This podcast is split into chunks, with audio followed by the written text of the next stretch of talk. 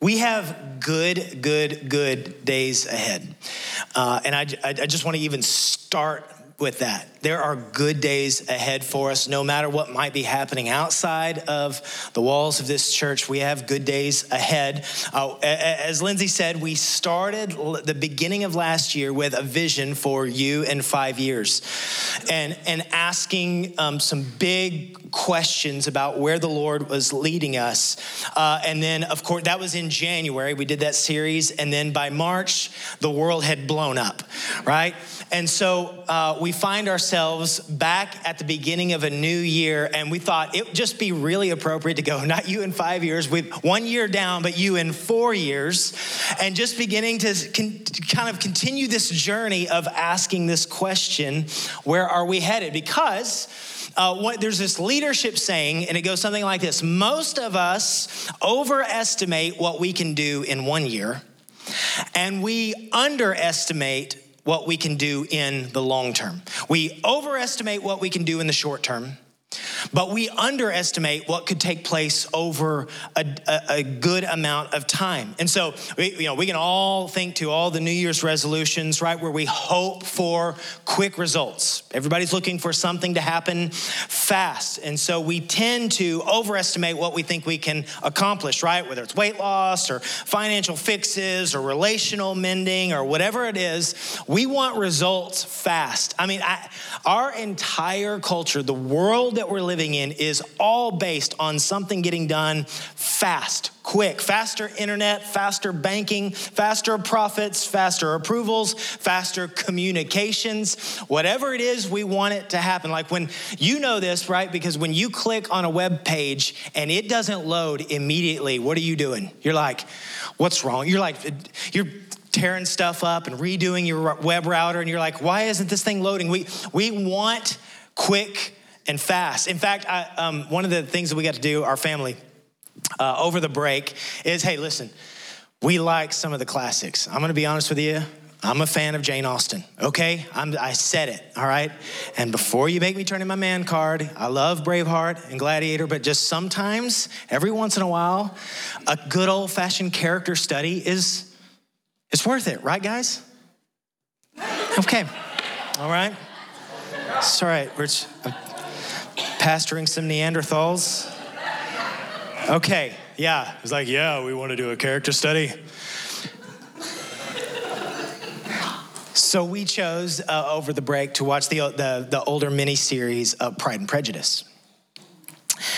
And uh, it's great, right? And it, it's this great, it, it's this great story, and you get to find out that this guy that you think is not a great guy, Mr. Darcy, who you think is a no good, he's actually really great. Sorry to spoil that for you, dudes.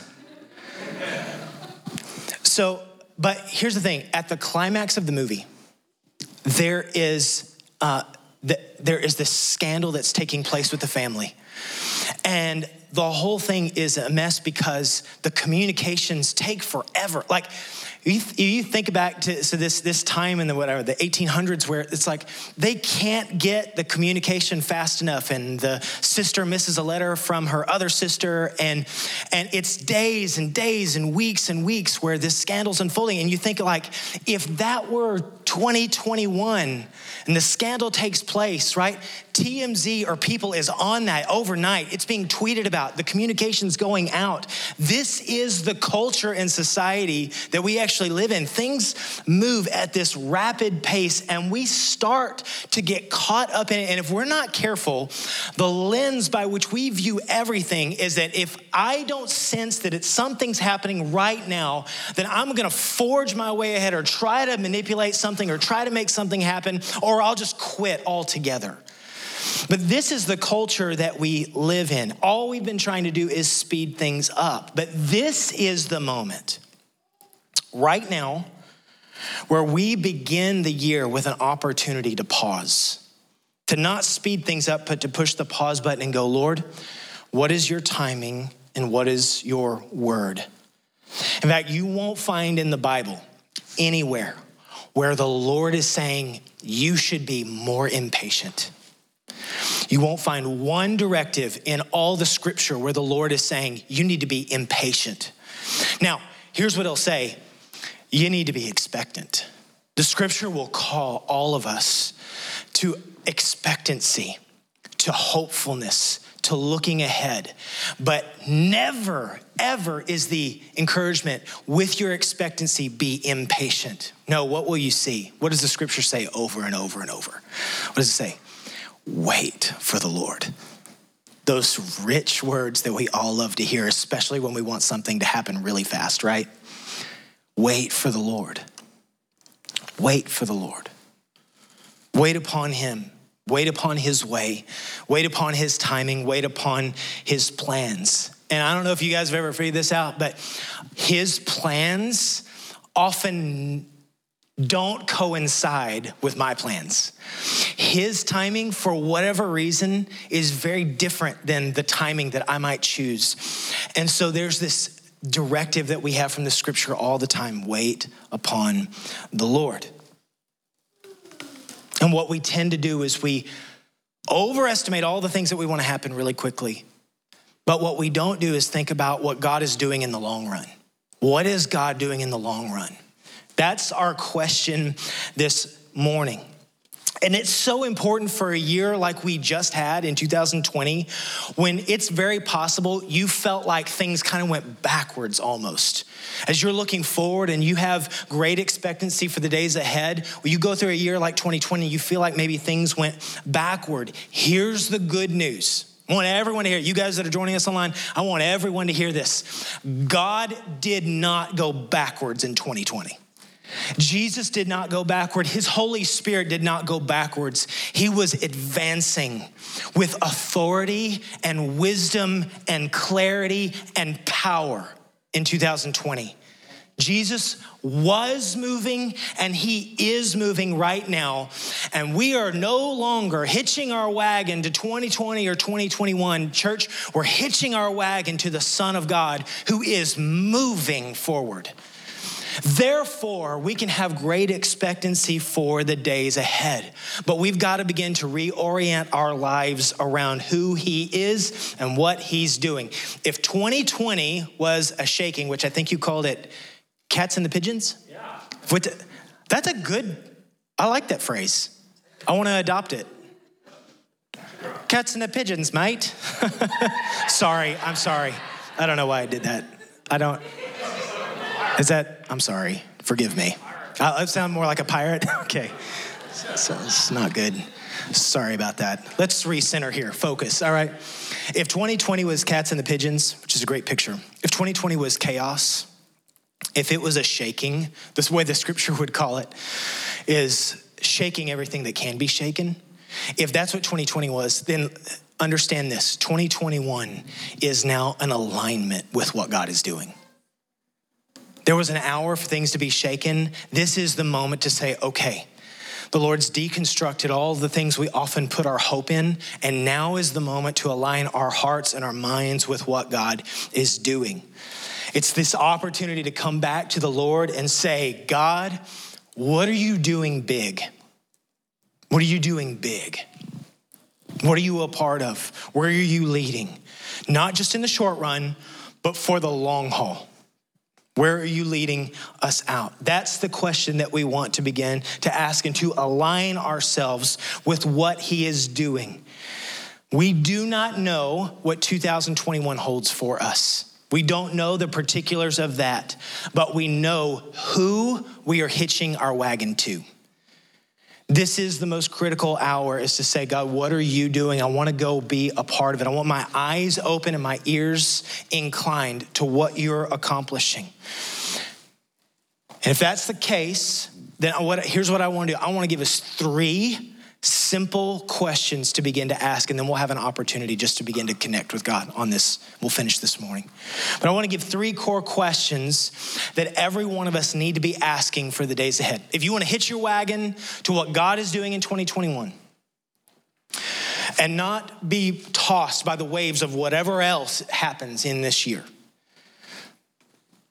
And we want to say, God, I'm not here for the short term. I'm with you for the long haul. Then we then I then I think there's some core questions we got to begin to ask. And I want to give these to you and then we'll we'll close out. Number one, what are the dreams, God, you are putting in my heart?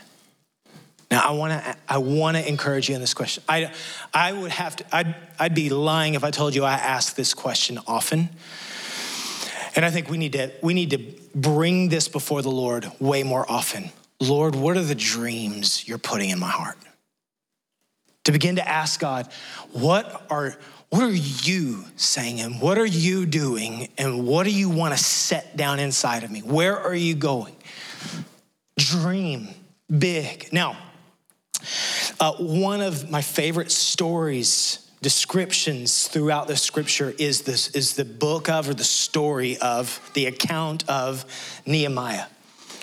Nehemiah has this thing that stirs in him. So the, that Israel has been scattered. They have begun to come back. They've been overtaken by Babylon. Babylon gets taken over, and there's this gradual progression to come back to Israel. They were taken away, exiled out, and there's a, a, a returning.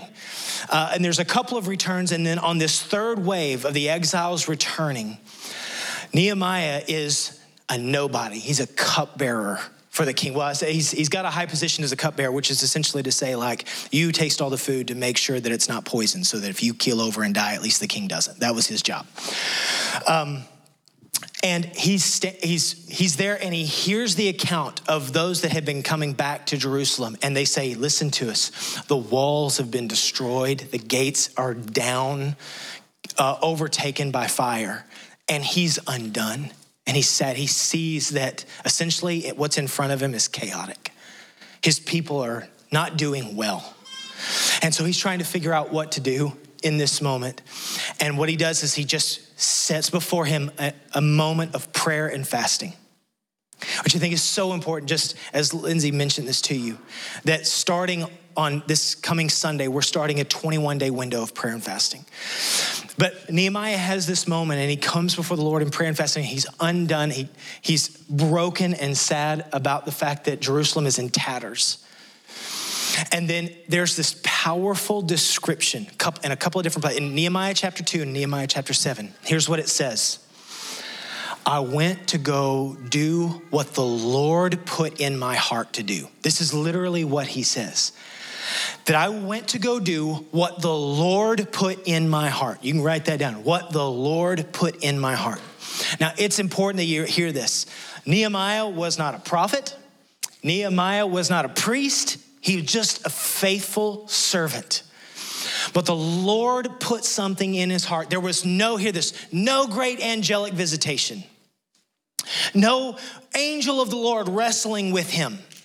No prophet coming around the corner saying, I've heard the word of the Lord. It says, What the Lord put in my heart to do for Jerusalem. And Nehemiah is sent out by the Lord to go do it, to begin to rebuild the walls of Jerusalem, to begin to pull the people, all the people, they were in tatters and they all had factions and there was all kinds of, and let me tell you, it was a crazy journey that he had to go through. But he begins to rebuild the walls of Jerusalem and to rebuild the gates. He has this thing God put in his heart to do. The question is, church, what is God putting in your heart to do? I want to ask that question of you individually and what we're going to unpack even over the next days is what is God putting in our heart to do, even as a church family? What is God putting in your heart to do? Paul says something incredibly similar to Nehemiah um, as he's essentially planting the church across the earth. And listen, Paul prays this incredible, audacious, huge prayer in Ephesians chapter 4, and he's going to pray it over the entire church.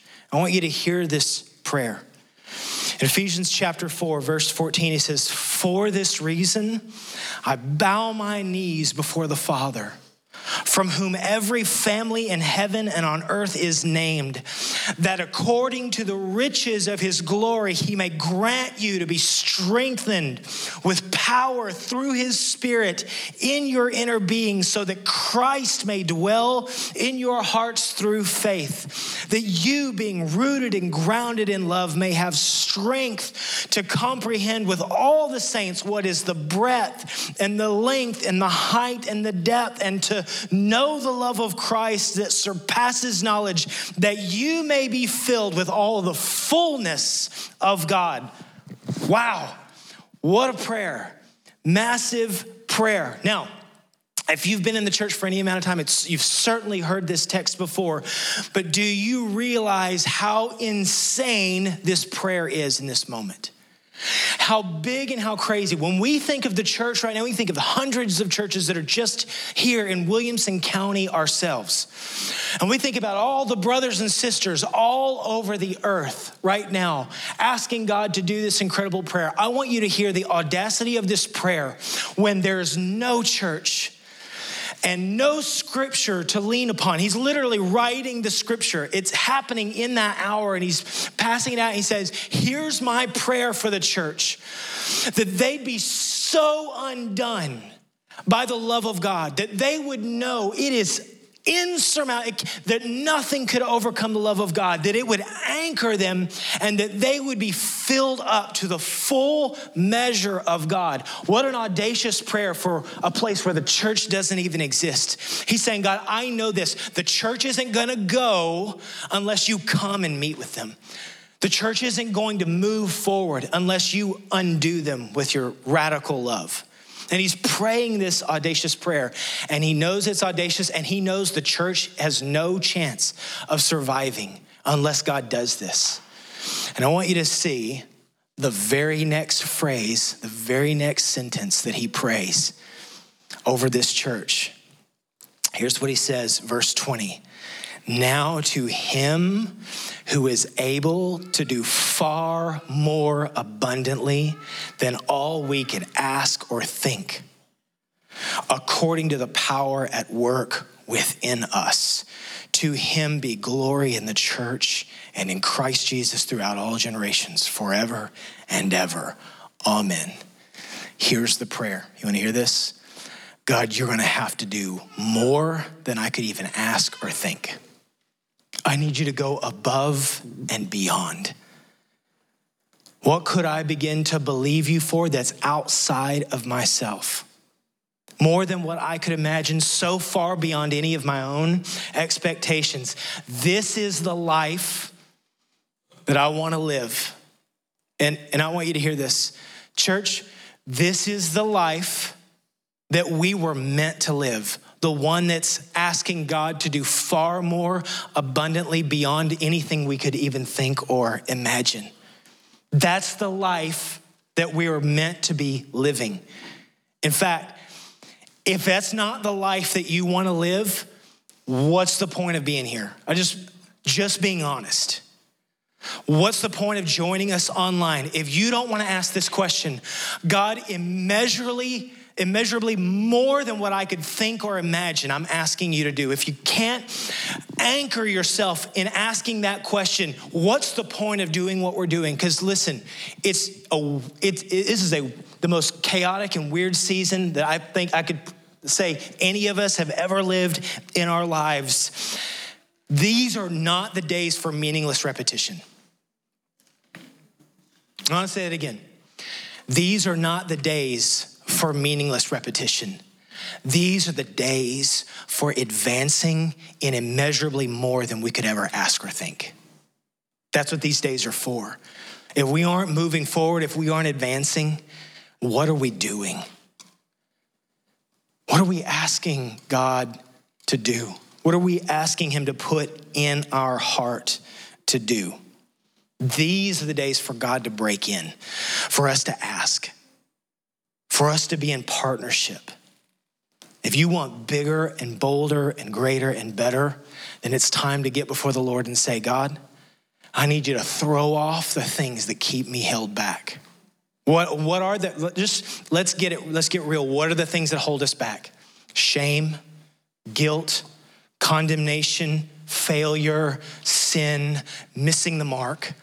Those are all the things that sit on us that hold us back from stepping into what God wants to do. This is every person for all time throughout the church. And the good news is that Christ has fully and perfectly overcome all shame, all guilt, all condemnation, all missing the mark, all failures. He bore it all on the cross so that you and I could wake up on a Sunday morning saying, God, where are you taking me today? How can I partner with you?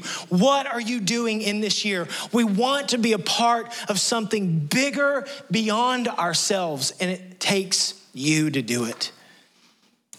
If the life that we're living can only be done in our own limitations and own capacities, church will shrivel up and die. And we know that because we've all had days where we wanted to rely on ourselves and it never works out. I had lots of days where I've relied on my own ability, my own capacities, my own charisma, or whatever. Church, that's an empty life. It's empty. It's empty from a ministry standpoint. It's empty.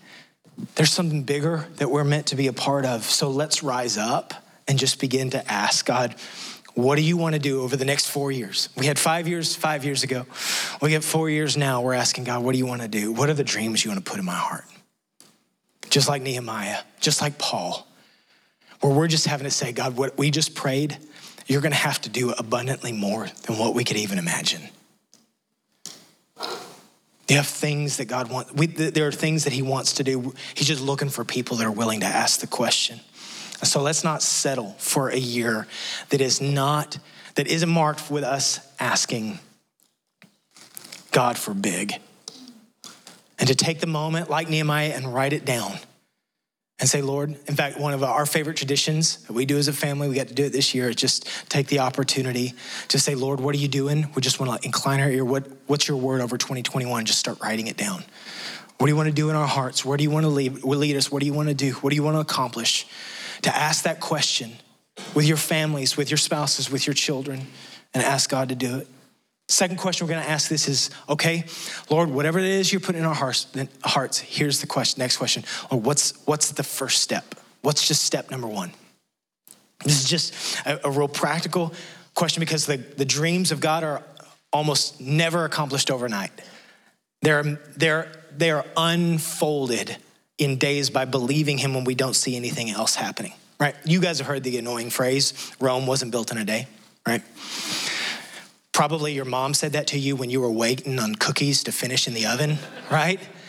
And your mom said, Rome wasn't built in a day, right? You got to wait and you have to be patient. And the Lord's gracious to ask, uh, to, to speak that over us, right? Because part of every journey in God, hear this, part of every journey in God are moments where we are called to believe even when we don't see, where there's something big, but it doesn't feel like anything's changing or transforming right? We've all had those moments where we're just supposed to take a small step of obedience.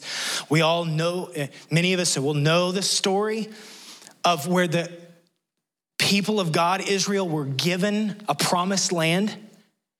That God literally said, This is anchored, it's guaranteed, I'll deliver it to you. Ever, that I, I will promise this land to you. But was it overnight? The answer is no. It wasn't overnight. In fact, Joshua is handed the reins after Moses passes on. And Joshua's going, okay, I got to lead this, this group. We're looking at the promised land. All right, what's, what's step one? And he goes, I know what step one is. Let's send some spies to see how bad this thing is, right? He's going, he's remembering, I remember what Moses did when we first were looking at the promised land. He sends the 12 guys out, and 10 come back and they look at the promised land and they go, No way. You got to see the people over there. They're giants, they're evil. In fact, if you actually do a historical study of the people that were in the promised land before the Israel came there, vile and evil people, vile. And they're looking at everything that's going on, and 10 guys come back and say, There's no chance. And two guys, Joshua and Caleb, they come back and they go, Oh, this thing is awesome. We gotta do this.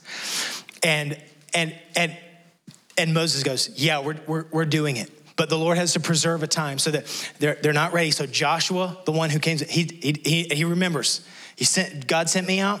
So what am I gonna do? Step number one, we're gonna send a couple, but he, you know what, you know what Joshua does? He doesn't send 12 out, he just sends two.